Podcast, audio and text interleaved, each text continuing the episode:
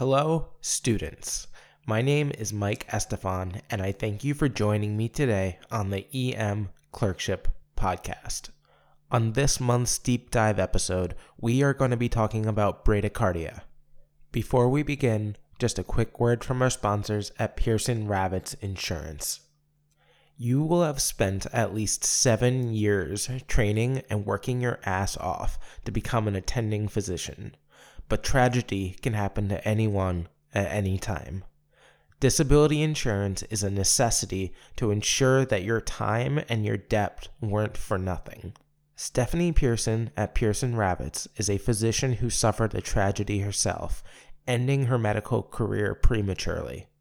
She fought hard and for years with insurance companies to pay out the disability benefits that she deserved. Now she works to make sure that you don't have to do the same. Don't wait until it's too late. Check out Pearson Ravitz at www.pearsonravitz.com and schedule a meeting with one of their team members today. Now, back to the episode. I just want to apologize in advance. As you guys can probably tell, I sound a little different, a little stuffy, and I actually have COVID this is actually my second bout with COVID. My first bout was back intern year. It was in March or April. It was pretty early on in the first COVID wave. Um, but I will say that I am much more symptomatic now than I was that first time. So, long story short, speaking is a bit of a challenge, and uh, I'm trying my best, but you guys can probably tell on the other end. So, without further ado, let's get into things. First, we are going to discuss the general approach to bradycardia and its management. After that, we will briefly discuss the different etiologies of bradycardia and some that warrant special attention. Bradycardia we define in adults as a heart rate less than 60. When you are seeing a patient in the ED who is bradycardic, the first question you need to figure out is Is this patient presenting with symptomatic bradycardia or asymptomatic bradycardia? The reason being is because we typically do not treat asymptomatic bradycardia in the ED.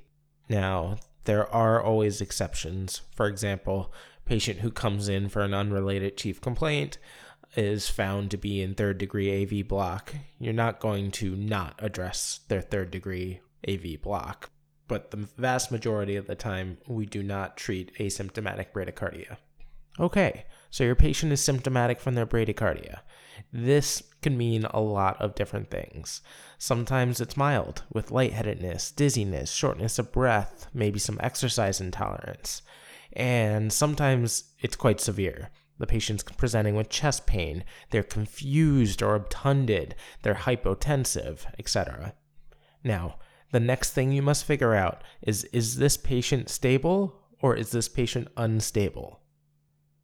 These patients are considered stable if they are well appearing, they have otherwise normal vital signs, and have relatively mild complaints.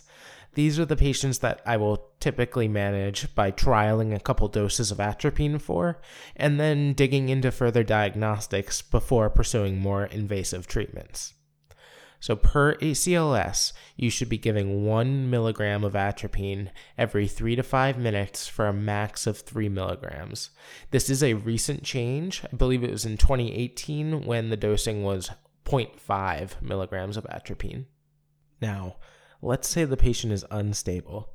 Unstable patients are those who, frankly, just look like shit. They might be diaphoretic, they might be confused or have a change in mental status, they might be hypotensive in frank shock, or they might be complaining of severe chest pain. Unstable patients, I call for both medical and electrical treatments simultaneously. What this means is that I get the crash cart into the room and place the transcutaneous pacer pads on the patient. I will also have the nurse run and grab the medications. Let's talk about the medications first. Atropine is in the crash cart, so I will typically take this one out myself while having the nurse run to the med room to grab an epinephrine drip. In unstable patients, I will usually only try out atropine once because it rarely works. Same dose as before, 1 milligram IV. After atropine, you can use one of three medications either epinephrine, dopamine, or isoproterenol.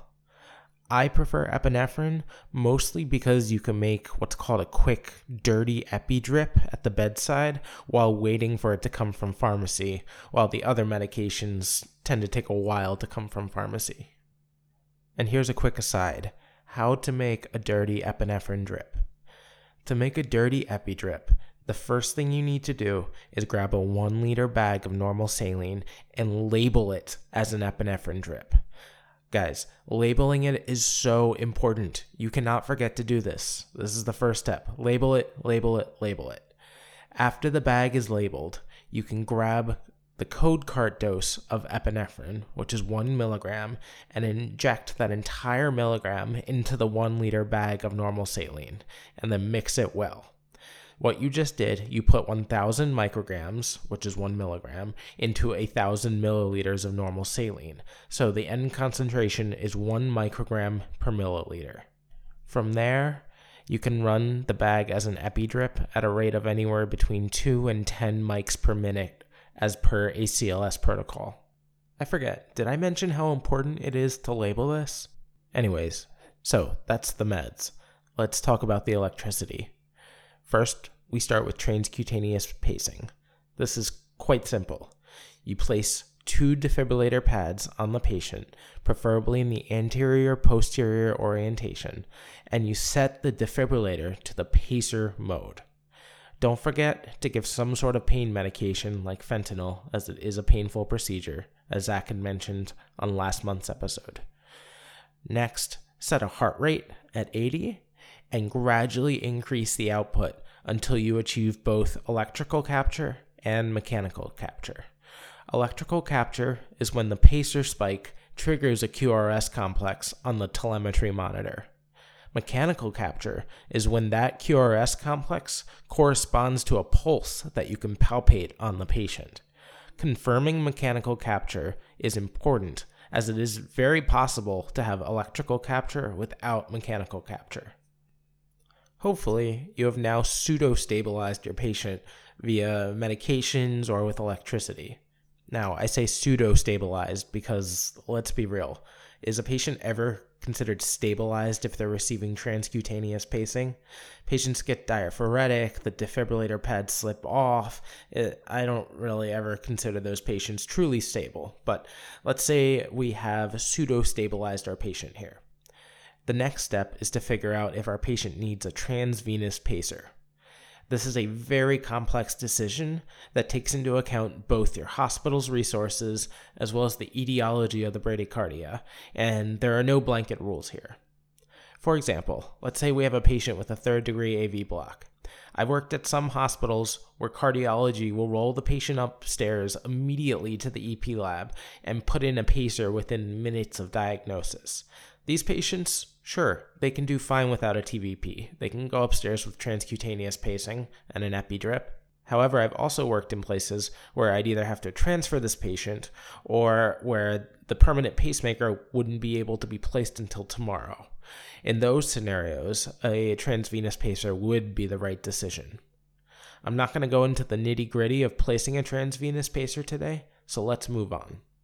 We will wrap up by talking about the differential diagnosis of bradycardia. Now, during my intern year, I love mnemonics, and I had a mnemonic that I used for this. It's pretty popular. You may have heard of it before. It, is not my own, but it is called Brady, B R A D I E. Let's go through that real quick. The B stands for block, all three types of heart block, either due to one of the etiologies found in the mnemonic or due to an intrinsic conduction problem, such as like sick sinus syndrome, tachybrady syndrome, etc. The R stands for reduced vital signs, that is, hypoxemia, hypothermia, and hypoglycemia. Please address these immediately if found. Okay, thanks. The A stands for acute coronary syndrome slash ACS. Now, don't get sidetracked by that third degree AV block on the EKG and miss the obvious STEMI. Ischemia is a very common precipitant of bradycardia. Be on the lookout for it. D stands for drugs, such as beta blockers, calcium channel blockers, digoxin, and then also organophosphates. I stands for two things. It stands for infection, classically Lyme disease or some kind of myocarditis, and it also stands for increased ICP, such as in the Cushing reflex, you know, where you get uh, abnormal respiration, hypertension, and bradycardia. And lastly, E also stands for two things. First, it stands for electrolytes, mostly hyperkalemia, but also hypermagnesemia and hypocalcemia, as well as E for endocrine, so myxedema coma. All right, that was a lot of information. Let's review it from the top. Let's say you have a patient who walks in presenting with bradycardia. First, you need to figure out if that patient is symptomatic from the bradycardia, as we rarely treat asymptomatic bradycardia. If they are symptomatic, determine if they are stable or unstable. Stable, again, meaning well appearing, otherwise normal vitals, very mildly symptomatic, you can trial a few doses of atropine and start the patient's workup. Unstable patients, again, patients who look like shit, who are confused, who are diaphoretic, who have abnormal vital signs. You are simultaneously treating with medications while treating with electricity via transcutaneous pacing. Atropine is unlikely to work here, but you can try it. I usually then reach for epinephrine, but dopamine and isoproterenol can work as well. And then finally, you need to figure out if a transvenous pacer is indicated. And it usually is indicated if there isn't an obviously reversible cause or if definitive care isn't immediately available. And don't forget the causes of bradycardia. I use the mnemonic Brady, B R A D I E. B for blocks, meaning intrinsic heart blocks. R for reduced vital signs, that is hypoxemia, hypoglycemia, and hypothermia. A for ACS, leading to cardiac ischemia. D for drugs, such as beta blockers, calcium channel blockers, digoxin, and organophosphates. I for infection and increased ICP. And E for electrolytes and endocrine disorders, such as hyperkalemia, hypermagnesemia, hypocalcemia, and myxedema coma. And that's all I have for you guys today. This is going to be one of my last recordings as a resident. Guys, I graduate tomorrow. How crazy is that?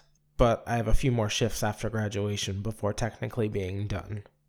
While I am excited to have way more free time and a much larger paycheck, the feeling is truly bittersweet.